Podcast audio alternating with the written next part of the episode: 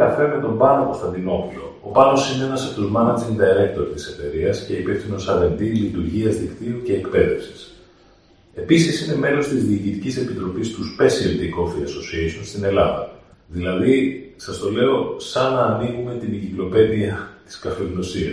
Του ζήτησα να μιλήσουμε γιατί πρόσφατα πήγε στην Κολομβία, διάλεξε ποικιλίες καφέ, μίλησε στο Παγκόσμιο Συνέδριο Producer and Roaster Forum Άρα έχει να μας πει πολλά. Πάνω, καλώς ήρθες. Καλώς σας βρήκα. Ευχαριστώ για την πρόσκληση. Μπαίνω κατευθείαν επειδή εκπροσωπείς 30 χρόνια καφεκοπτίο. Είσαι ο κατάλληλος άνθρωπος να ρωτήσω. Αλήθεια ξέρουμε τι ποιότητα έχει ο καφές που πίνουμε. Την, την καταλαβαίνουμε. Μπορούμε να την ξεχωρίσουμε. Με, με την έννοια που το θέτεις ως ποιότητα είναι αρκετά δύσκολο να την ορίσουμε ως καταναλωτές τον καφέ που πίνουμε. Παρ' όλα αυτά σίγουρα καταλαβαίνουμε αν μας αρέσει αυτό που πίνουμε. Και αυτό το μεταφράζουμε κατά κάποιο τρόπο σε ποιότητα, στην προσωπική μας ποιότητα. Βέβαια, η πραγματικότητα είναι ότι όπως και για τα περισσότερα προϊόντα που καταναλώνονται από τον άνθρωπο, έχει οριστεί η ποιότητα με συγκεκριμένους δείκτες, με συγκεκριμένους τρόπους. Και εμείς εδώ στην Coffee Island έχουμε τη δυνατότητα να το κάνουμε αυτό. Δηλαδή, έχουμε τη δυνατότητα να ξέρουμε ακριβώς τι ποιότητα έχει ο καφές που εισαγάγουμε ως πράσινος κόκος, ως ομός καφές δηλαδή, και σε τι ποιότητα φεύγει από τις εγκαταστάσεις μας για να πάει σε ένα κατάστημα, αλλά και σε τι ποιότητα θα μπει μέσα στο ποτήρι για να τον ευχαριστηθούμε οποιαδήποτε ώρα της ημέρας. Όμως ε, πέρα από εμάς ή τους ανθρώπους που δουλεύουν σε αυτό το χώρο και ξέρουν να, να ορίσουν με συγκεκριμένους δείκτες την ποιότητα, νομίζω ότι εμείς που καταναλώνουμε καθημερινά συγχαίουμε την ποιότητα και την ταυτίζουμε με το μου άρεσε δεν μου άρεσε. Και αυτό είναι κάτι αρκετά υποκειμενικό και έχει αποδειχθεί πια από μελέτες ότι αλλάζει και μέσα στην ημέρα. Αλλάζει με τη διάθεσή μας, αλλάζει με τον τρόπο που μας χαμογέλασε κάποιος, αλλάζει με τον τρόπο που πλύναμε τα δόντια μας το πρωί, αλλάζει με τις συνήθειές μας. Οπότε στον καφέ θα έλεγα είναι μια πάρα πολύ δύσκολη ε, εξίσωση ε, την ώρα που πίνουμε καφέ να καταφέρουμε να ορίσουμε και την ποιότητα. Είναι σαν αυτό δηλαδή που λέμε το πρωί θέλω πιο βαρύ, θα κάνω ένα τσιγάρο, το μεσημέρι και πολλούς, δηλαδή ε, επηρεάζεται και από τον τρόπο ζωής μας, έτσι. Ναι, επηρεάζεται από τον τρόπο ζωή μας, ζωής μας, επηρεάζεται από την καθημερινότητά μας, επηρεάζεται από την ψυχολογία μας, τη συναισθηματική μας φόρτιση, το, το πώς είμαστε εκείνη την ώρα, τι έχουμε καταναλώσει πριν από αυτό ή τι καταναλώνουμε μαζί με τον καφέ.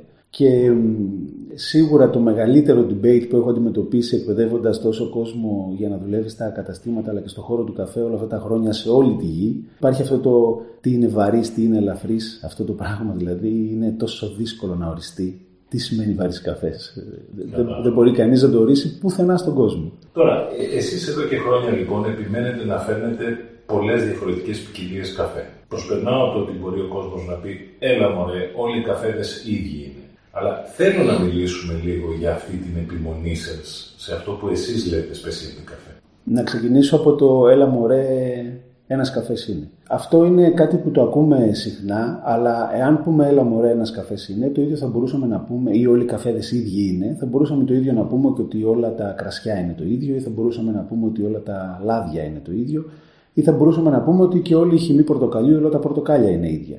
Δεν είναι ίδια. Το έλα ένας καφές είναι, δηλαδή προσπαθώντας να πούμε ότι είναι ένας καφές που τον έχουμε ανάγκη για να ξυπνήσουμε ή τον έχουμε ανάγκη απλά για να πιούμε κάτι, μπορώ σε έναν βαθμό να το καταλάβω. Αλλά το το όλοι οι καφέδες είναι ίδιοι δεν μπορώ να το καταλάβω. Ο καφές είναι ένα γεωργικό προϊόν, είναι ένα προϊόν που φύεται σε φάρμες. Η φάρμα καταβάλει μια τεράστια προσπάθεια να καταφέρει από το δέντρο να το φέρει σε μορφή πράσινου κόκκου για να γίνει η εξαγωγή τους στις υπόλοιπες χώρες του κόσμου που καταναλώνεται. Και βέβαια γίνεται και μια τεράστια προσπάθεια να διατηρηθεί αυτό που λέμε τα χαρακτηριστικά του καφέ και να φτάσει μέχρι το φλιτζάνι. Εμείς ο λόγος που μας αρέσει να εισαγάγουμε και να φέρνουμε πάρα πολλές ποικιλίες, διαφορετικές ποικιλίες καφέ ή διαφορετικές προελεύσεις καφέ, είναι γιατί ο καφές είναι ένα προϊόν ε, με, με τεράστια χαρίσματα. Πέρα από τη νοστιμιά του, έχει και ένα τεράστιο μπουκέτο αρωμάτων, ε, περισσότερα από πολλά προϊόντα τα οποία καταναλώνουμε.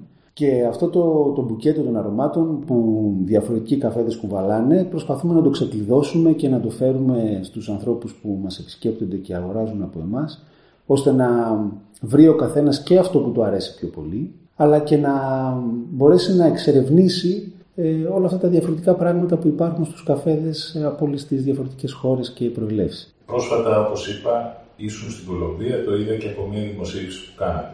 Εσείς όμως επιμένετε να κάνετε αυτό που λέτε direct trade και μίλησε για τις φάρμες και τους ανθρώπους που προσπαθούν και αγωνίζονται. Δηλαδή, γιατί δεν έχετε ένα συνεργάτη που να του πείτε με τα δικά μας κριτήρια θέλουμε στο καλύτερο καφέ. Και αυτό το κάνουμε. Το κάνουμε σε πολύ μικρό βαθμό, αλλά το κάνουμε. Και η αλήθεια είναι ότι κάποτε ξεκινήσαμε και ο περισσότερος καφές που εισαγάγαμε ήταν από κάποιους συνεργάτες και λέγαμε θέλουμε αυτό και εκείνο.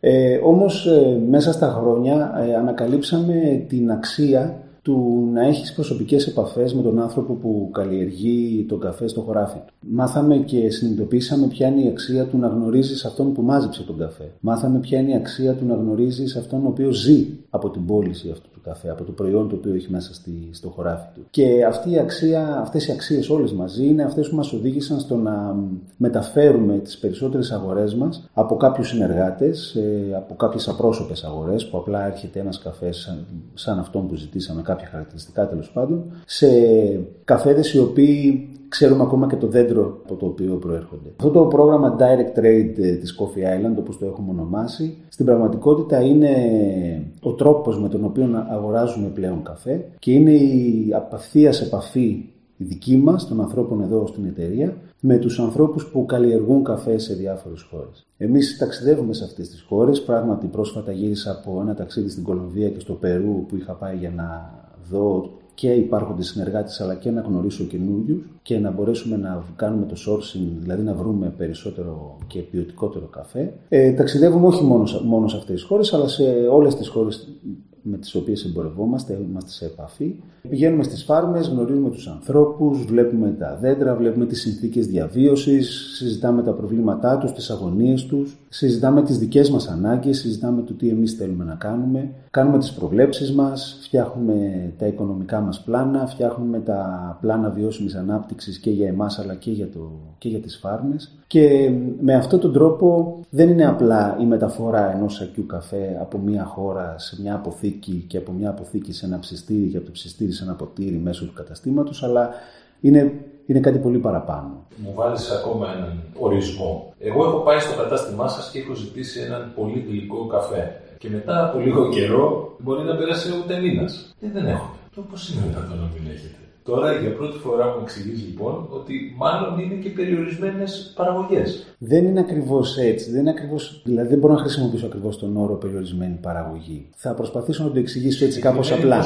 Ναι, θα το, θα το εξηγήσω έτσι κάπως απλά. Όπως είπαμε, ο καφές είναι ένα γεωργικό προϊόν. Άρα λοιπόν κάθε φάρμα έχει έναν αριθμό δέντρων. Αν είναι μικρή, έχει λίγα δέντρα. Αν είναι μεγάλη, έχει πάρα πολλά δέντρα. Όπως με κάθε φρούτο το οποίο έχουμε στην καθημερινότητά μας και θα να έχουμε μια επαφή ανάλογα με το που ζούμε, τα πορτοκάλια, οι ελιές, οποιοδήποτε. Κάθε δέντρο έχει έναν αριθμό φρούτων επάνω του. Δεν είναι όλα τα φρούτα το ίδιο γλυκά, ή δεν είναι όλα τα φρούτα το ίδιο ξινά, ή δεν είναι όλα τα φρούτα το ίδιο ακέραια, άθικτα ή όρημα. Έτσι είναι και στον καφέ. Και μάλιστα στον καφέ είναι και λίγο πιο δύσκολο ακόμα, γιατί ο καφές είναι ένα, το καφεόδεντρο είναι ένα δέντρο συνεχούς ορίμανσης. Δηλαδή δεν οριμάζει όλη η κόκκι, όλα τα φρούτα μαζί, οπότε να τα μαζέψω όλα ταυτόχρονα και να ξέρω ότι κάτι πήρα συγκεκριμένο. Έχει μια, μια πορεία που οριμάζει συνεχώς, συνεχώς, συνεχώς, άρα Μπορεί σήμερα να μαζέψω κάποια όρμα και να ξαναπάω μετά από 10 μέρες και να ξαναμαζέψω. Άρα λοιπόν κάθε δέντρο έχει καφέ, καλό, μέτριο, κακό. Σε κάθε δέντρο. Εμείς προσπαθούμε λοιπόν από κάθε δέντρο να πάρουμε αυτό το κομμάτι του καφέ το οποίο έχουμε ορίσει σε μια συγκεκριμένη ποιότητα η οποία θα είναι μέσα σε αυτό που ο Παγκόσμιος Οργανισμός του Καφέ ονομάζει speciality και πληρεί κάποιες προϋποθέσεις. Άρα λοιπόν ανάλογα με το μέγεθος της φάρμας, ανάλογα με την περιοχή, ανάλογα με το είδος του καφέ δεν υπάρχει άπειρο από αυτό κάθε χρονιά. Και αν σε αυτό έρθω και προσθέσω και τα γευστικά χαρακτηριστικά και τα αρώματα, αυτό το κάνει ακόμα πιο δύσκολο. Έτσι λοιπόν υπάρχει ένα project που μάλλον σε αυτό αναφέρεσαι, που έχουμε στην Coffee Island, το οποίο ονομάζεται Microfarm Project, στο οποίο καθώς μεγαλώναμε, συνειδητοποιήσαμε ότι κάποιοι εξαιρετικοί καφέδες, κάποιοι υπερνόστιμοι καφέδες, φανταστικής ποιότητας που έχουν καλλιεργηθεί με πάρα πολύ αγάπη και προσοχή για να κρατήσουν αυτή την ποιότητα. Εμείς θέλουμε οπωσδήποτε να τους φέρουμε στα καταστήματά μας, να, να, να τους προσφέρουμε στους ανθρώπους που μας εμπιστεύονται. Αλλά εκ των πραγμάτων η ποσότητα δεν φτάνει κάθε χρόνο. Έτσι λοιπόν αποφασίσαμε να μην το σταματήσουμε, να μην πούμε ότι όχι δεν θα το φέρουμε, να μην πούμε ότι όχι θα το φέρουμε και θα πίνουμε μόνο εμείς εδώ μέσα στη, στα γραφεία. Θα φέρνουμε αυτή την ποσότητα που μπορούμε να βρούμε και θα είναι για περιορισμένο χρόνο. Προφανώς είναι περιορισμένη ποσότητα, προφανώς είναι limited, είναι ένα συγκεκριμένο πράγμα που δεν το ξαναβρεις γιατί είναι ένα γεωργικό προϊόν, δεν θα ξανά έχει ακριβώς τα ίδια χαρακτηριστικά. Όμως ε, για τη στιγμή που το έχουμε, για τους μήνες που μπορούμε να το έχουμε σε όλα μας τα καταστήματα και στην Ελλάδα και στο εξωτερικό, είναι μια για εμάς ε, προσφορά προς εμάς αλλά και προς τους ανθρώπους μας, η οποία αξίζει. Έχει πάρα πολύ αγώνα όλο αυτό για να γίνει και πραγματικά το οικονομικό όφελος όλου αυτού είναι πάρα πολύ μικρό. Αλλά έχει τρομερό όφελος όσον αφορά το, το να εξερευνούμε, να μαθαίνουμε, να δοκιμάζουμε, να βρίσκουμε καφέδες που δεν, δεν τους βρίσκεις καθημερινά. Δεν, δηλαδή μου λες ότι ακόμα και αν παραπονούμε ότι πω πω ακρίβει ο καφές έχει γίνει ένα τέτοιο ταξίδι και επένδυση χρόνου ανθρώπων κτλ. ώστε μέσα στα δύο ευρώ μπορεί εγώ να μην εκτιμώ τέτοιες απίθανες ποικιλίες, ας πούμε. Αλλά βέβαια την άλλη με κάνεις να θέλω να τα ζητήσω από αύριο και να πηγαίνω στο κατάστημα για να λέω να σας πω, αφήστε το παραμύθι, πείτε μου ποιο microphone έχετε. Έτσι. Ξέρω ότι θα λιθοβοληθώ για αυτό που λέω, αλλά είναι δεδομένο ότι στα χρήματα, στα 2 ευρώ που ανέφερες και εσύ, δεν χωράνε όλα αυτά που γίνονται. Και το κακό όλου αυτού είναι ότι για να χωρέσουν, αυτός που τελικά ζημιώνεται περισσότερο, σε εισαγωγικά του ζημιώνεται, είναι ο καλλιεργητής, είναι ο άνθρωπος ε, στη φάρμα, το οποίος πιέζεται από όλη τη βιομηχανία πάρα πολύ για να μπορέσουμε να έχουμε ένα καφέ σε μια τιμή που να, είναι, να, να, να μπορούν να έχουν όλοι πρόσβαση. Και εδώ στην Coffee Island, όπως γνωρίζεις Τάσο, εμείς έχουμε σαν μότο το, special, το democratizing specialty, δηλαδή να μπορέσουμε να φέρουμε τον πολύ καλό καφέ σε όλους τους ανθρώπους, όχι μόνο σε ανθρώπους που έχουν πολλά χρήματα και μπορούν να τον αγοράσουν. Άρα Όλη αυτή η πίεση από όλη τη βιομηχανία του καφέ δυστυχώς έρχεται και πέφτει στον ε, καλλιεργητή. Το, το Direct Trade, το πρόγραμμά μας, αλλά και το Microfarm Project είναι δύο πράγματα για τα οποία είμαστε πάρα πολύ περήφανοι γιατί έχουμε καταφέρει μέσω αυτών να μην πιέζουμε τον καταναλωτή. Δηλαδή βγάζοντας και τους ενδιάμεσους από τη μέση, ε, χωρίς να λέω ότι είναι κακή η ενδιάμεση, πολλές φορές είναι υπερχρήσιμη, όμως καταφέροντας να τους βγάλουμε από τη μέση και κάνοντας μεγάλο κομμάτι της δουλειάς από μόνοι μας μέσα από την εταιρεία, καταφέρουμε να κρατήσουμε και τα κόστη αυτά χαμηλά, τα έξτρα κόστη χαμηλά, ώστε ένα καλό ποσοστό της όλης αγοράς αυτής που κάνει ο καταναλωτής και μας τιμά με τα χρήματά του, να μπορεί να γυρίσει στη φάρμα και όλο αυτό να έχει μια λογική, να μπορεί να σταθεί μέσα στα χρόνια και να ξαναπαράξει κάτι πολύ ωραίο και να μπορούμε να το ξαναπάρουμε. Θέλω να αφήσουμε λίγο την τιμή, να αφήσουμε λίγο το προϊόν, έτσι για να το διασκεδάσουμε κιόλας, να μας μεταφέρεις εκεί. Πώς οργανώνεται το ταξίδι, κάνετε εκεί. Οι άνθρωποι όταν πηγαίνετε εσείς, είσαστε και καλά οι έμποροι. Οι, οι άνθρωποι που ήρθαν να πάρουν το προϊόν τους. Ενώ αυτοί είναι με ένα τσαπί, ρίχνουν νερά, κάνουν, καθαρίζουν. Θέλω να μας μεταφέρεις λίγο εκεί, γιατί είναι μαγικό όταν ακούς Βραζιλία, Αιθιοπία, Περού. Ναι, ε, είναι πράγματι μαγικό. Ε, τα ταξίδια μας ε, στις ε, χώρες παραγωγής του καφέ και στις φάρμες είναι εκπληκτικά. Ο καφές ε, στις περισσότερες χώρες του κόσμου είναι σε μεγάλα υψόμετρα, τουλάχιστον ο ποιοτικός καφές είναι σε μεγάλα υψόμετρα και τα, τα μέρη, τα τοπία και οι άνθρωποι εκεί είναι πραγματικά μαγικά.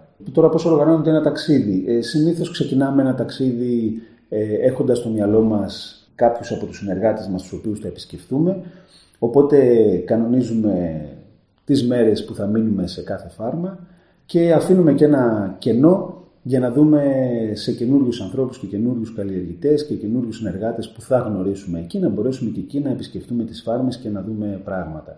Οι άνθρωποι συνήθως στο χώρο του καφέ, οι καλλιεργητές του καφέ είναι, είναι έξω καρδιά. Δεν ξέρω αν έχει να κάνει με το προϊόν που φτιάχνουν ή αν έχει να κάνει με το ότι ο καφές φύγεται σε χώρες που δεν είναι και πάρα πολύ πλούσιες και συνήθως οι καλλιεργητές δεν είναι πολύ πλούσιοι ε, ή αν έχει να κάνει με, με το ότι φύγεται σε κλίμα τροπικό και ίσως το τροπικό κλίμα να κάνει τους ανθρώπους πιο ζεστούς. Δεν το ξέρω. Αλλά αυτό που ξέρω είναι ότι όπου και αν έχω πάει οι άνθρωποι είναι τρομερά ζεστοί, είναι τρομερά φιλόξενοι, είναι πάρα πολύ περήφανοι για αυτό που κάνουν παρότι στο 70% των περιπτώσεων δεν ξέρουν τι είναι αυτό που κάνουν, δηλαδή φτιάχνουν ένα προϊόν το οποίο δεν το έχουν δοκιμάσει τις περισσότερες φορές, γιατί σου υπενθυμίζω ότι ο καφές που πίνουμε εμείς είναι το κουκούτσι ενός φρούτου. Αυτοί πουλάνε το κουκούτσι. Οπότε το κουκούτσι δεν είναι ψημένο, δεν έχει γεύση. Αυτοί δεν ξέρουν τι γεύση έχει αυτό που πουλάνε. Το κουκούτσι θα έρθει εδώ, θα ψηθεί, θα πακεταριστεί, θα φτιαχτεί το προφίλ του, το γευστικό και το αρωματικό και θα πάει στον καταναλωτή. Σπάνια ξέρουν τι θησαυρός είναι αυτός που έχουν στα χέρια τους. Είναι άνθρωποι με, με πολύ περηφάνεια, είναι, είναι άνθρωποι με τόχια και χαρά, ε, είναι άνθρωποι που προσπαθούν να μάθουν, προσπαθούν να καταλάβουν, σε κοιτάζουν στα μάτια και περιμένουν ένα νεύμα ικανοποίησης σημεί για να δουν αν κάνουν το σωστό ή πρέπει κάτι να αλλάξουν. Για κακή τους τύχη πολλές φορές εμπιστεύονται τους αγοραστές πάρα πολύ και δεν θα έπρεπε, γιατί εγώ πηγαίνω σε μια φάρμα, δεν είμαι, δεν, δεν είμαι καλλιεργητής ο ίδιος και είναι πολύ άδικο να πω στον άνθρωπο που καλλιεργεί κάθε μέρα τι να κάνει. Αυτός ξέρει πολύ καλύτερα τι να κάνει. Εγώ αυτό που προσπαθώ να κάνω μαζί με τους συνεργάτες μας όταν πηγαίνουμε είναι να προσπαθήσουμε να τους εξηγήσουμε τι είναι αυτό που όταν θα έρθει εδώ στην Coffee Island θα έχει μια επιτυχία με την έννοια ότι ο κόσμος θα το ευχαριστηθεί. Γιατί στο δικό μας το προϊόν η εμπορική επιτυχία εξαρτάται κατά πολύ από το να το ευχαριστηθείς, να σου αρέσει. Που μας ξαναφέρνει στην πρώτη σου ερώτηση τι μας αρέσει. Ό,τι μας αρέσει. Ό,τι είναι αυτό που μου αρέσει. Αφού αυτοί οι άνθρωποι αγωνίζονται και πολύ σωστά το περιγράφεις, δεν ξέρουν, δεν, έχουν, δεν ψήνουν εκείνη την ώρα του καρπό, δεν, δεν λένε «Αχ, αυτό βγήκε καλύτερο» μπορεί να βοηθηθούν στα συστήματα, στις υποδομές τους. Γιατί ο καφές θέλει πολύ νερό, ο καφές είναι σε μέρη στα οποία δεν είμαστε σίγουροι ότι έχουν την Ευρωπαϊκή Ένωση και 10 διρεκτίβες. Είναι άνθρωποι λοιπόν που θέλουν εκπαίδευση, θέλουν βοήθεια, έχουν υποδομές τέτοιες, καταλαβαίνουν αυτό που εμείς λέμε, πες το ακόμα και μοντερνιά, αλλά εμείς το λέμε βιώσιμη ανάπτυξη. Δηλαδή να γίνεται με έναν τρόπο που να μην καταστρέφεις, να μην, να μην.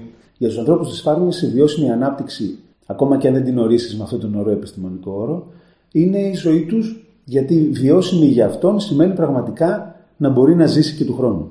Αυτό που εμείς το έχουμε θέσει με όρους και με πολύ ωραίες παραγράφους και με πολύ ωραίους ορισμούς για τον ε, άνθρωπο που έχει μία φάρμα με κάποια δέντρα είναι θέμα επιβίωσης. Άρα ναι, τους ενδιαφέρει η βιώσιμη ανάπτυξη, ίσως δεν μπορούν να την πούν με ωραίους επιστημονικούς όρους, αλλά τους ενδιαφέρει. Ανάλογα τη χώρα γίνονται, γίνονται βήματα, γίνεται αρκετή δουλειά. Ο καφές και τα καφεόδεντρα και η καλλιέργεια του καφέ είναι αρκετά περίπλοκο ζήτημα που εμείς δεν το βλέπουμε γιατί εμείς πίνουμε το τελικό ρόφημα, πίνουμε ένα, ένα ωραίο μαύρο ρόφημα που είναι γευστικό και το κάνουμε όπως μας αρέσει πιο πολύ.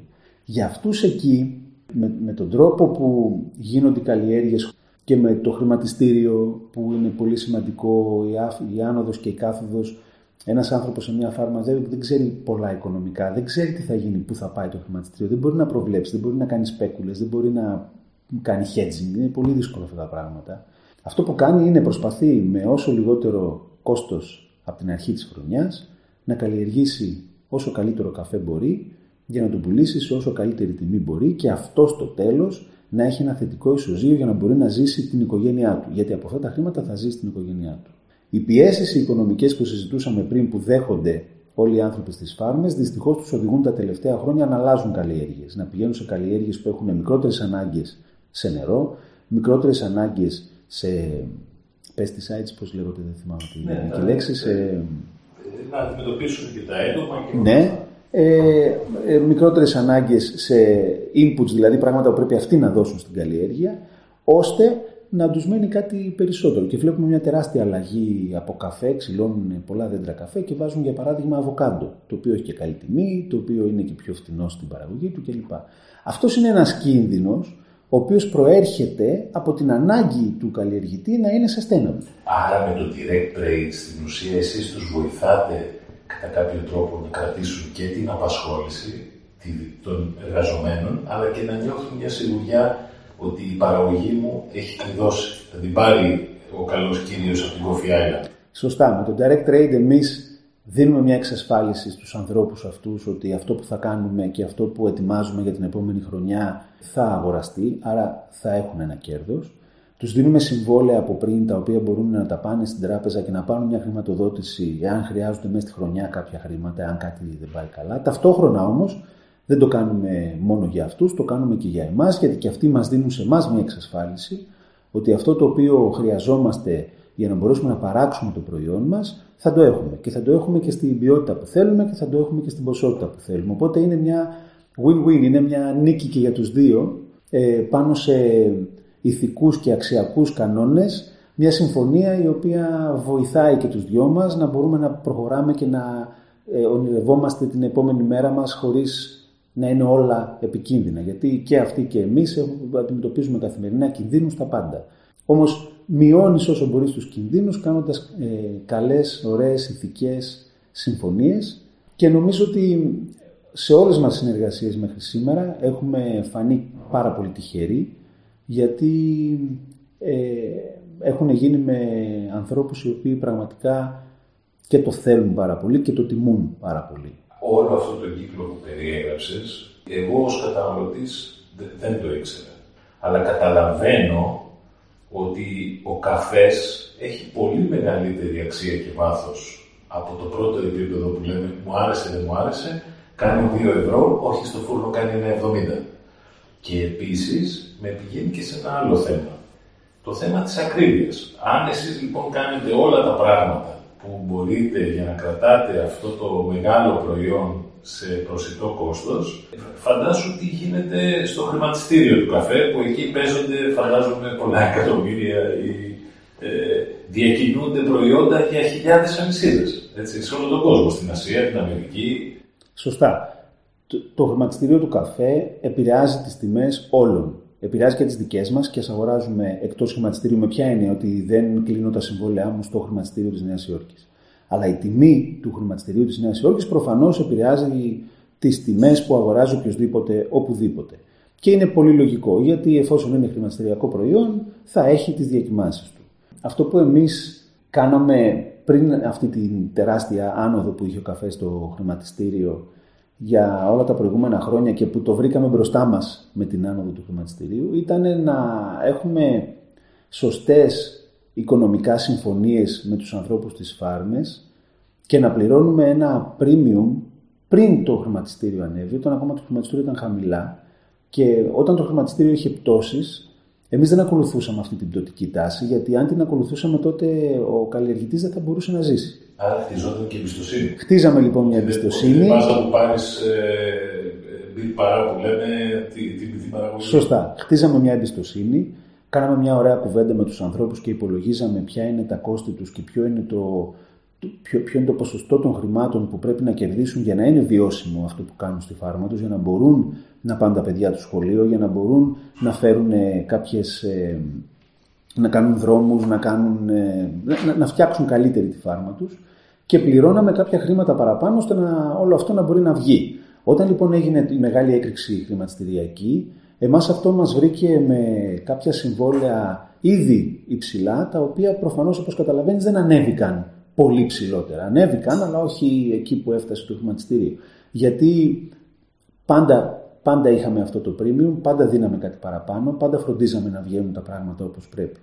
Τώρα το μεγάλο ερώτημα είναι τι γίνεται σήμερα στις φάρμες που ναι μεν έχει ανέβει χρηματιστηριακά η τιμή του καφέ, όμως αυτό δεν το βλέπουν οι φάρμες σαν κέρδος. Δηλαδή αυτή την, η πολύ υψηλή τιμή του καφέ τη σημερινή, η φάρμα δεν την βλέπεις σαν έξτρα κέρδη. Δηλαδή ματών είναι διπλά, γιατί μου λες ότι είναι και δύσκολο να το παράξεις και είναι έρμεα, ας το πούμε, αυτού του παιχνιδιού τιμών και μπορεί κάποιος να πάει ο καλός μεγάλος χοντρέμπορο και να του πεις: Τα παίρνω όλα, αν θέλεις τώρα για να επιβιώσεις παραμετρικά. Να φαντάζομαι καλά. Ναι, και, και πολύ πιθανό στο τέλος να μην τα πάρει κιόλας.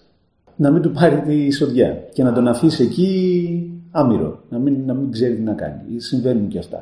Η ουσία είναι ότι ε, έγιναν όλα έτσι όπως... Εγώ δεν, δεν είμαι γκουρού των οικονομικών και δεν γνωρίζω πάρα πολύ καλά πώς γίνονται όλα αυτά. Δεν, δεν, δεν μ' αρέσουν κιόλας. Ε, μ' αρέσει πιο πολύ να μιλάω με τους ανθρώπους στη φάρμα και να προσπαθώ να κάνω το καλύτερο που εγώ μπορώ.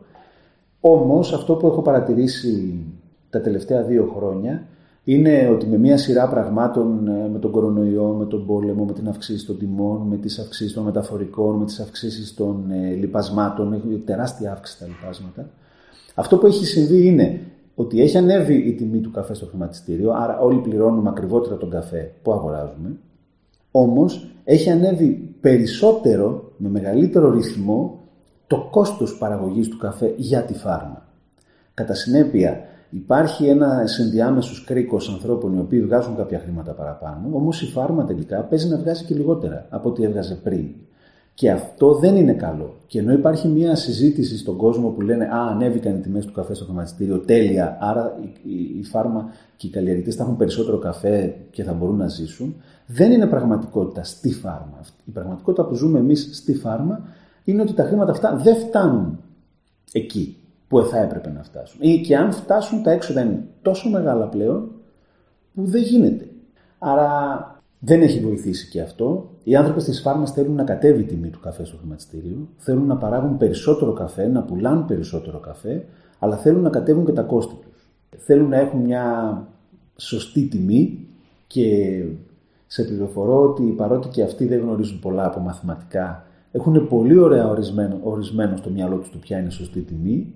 Απλά και εμείς ο υπόλοιπος κόσμος, ο ανεπτυγμένος που αγοράζουμε όλο αυτό τον καφέ, δεν είμαστε έτοιμοι να του την προσφέρουμε. Και δεν είμαστε έτοιμοι γιατί δεν είμαστε έτοιμοι να καταλάβουμε ότι ο καφές που πίνουμε δεν είναι ένα προϊόν ανεφαξία. Δεν είναι ένα μαύρο ζουμί που πίνουμε πιθανά στο ξενοδοχείο στο πρωινό και δεν πίνεται. Δεν είναι αυτό.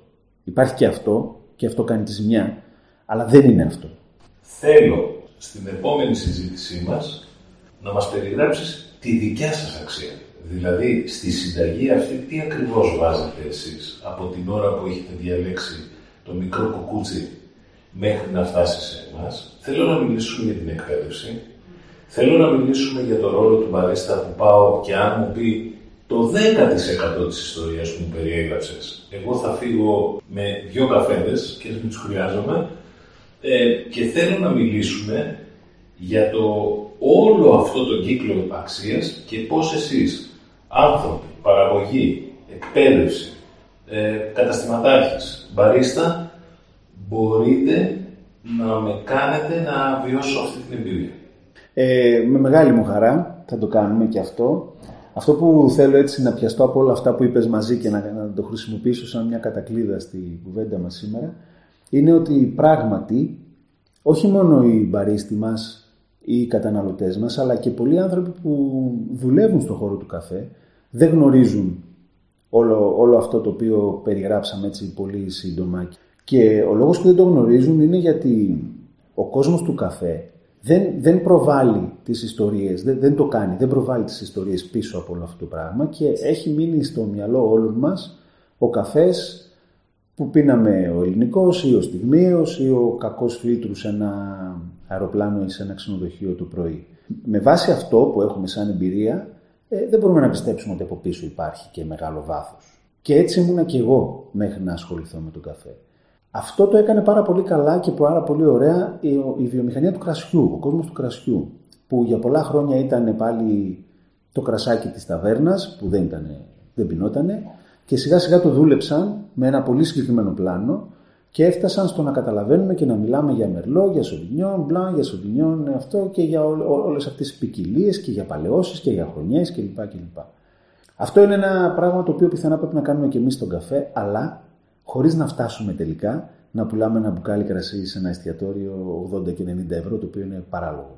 Δεν πρέπει δηλαδή να περάσουμε όλο αυτό και να φτάσουμε στην άλλη άκρη. Γι' αυτό και ο κόσμος του καφέ φοβάται λίγο να αναπτύξει όλο αυτό που υπάρχει από πίσω, γιατί δεν θέλουμε να καταλήξουμε, φτάσουμε στην άλλη άκρη, να πάμε από τα 2 ευρώ στα 15 ευρώ, το οποίο δεν έχει κανένα νόημα. Αυτό που θέλουμε να κάνουμε είναι με μια σταθερή επικοινωνία και να συμφωνήσουμε όλοι σε ένα σταθερό πλάνο που να καταφέρουμε να επικοινωνήσουμε στον κόσμο που πίνει καφέ, που είναι τεράστια η ποσότητα του καφέ που καταναλώνεται σε όλο τον κόσμο.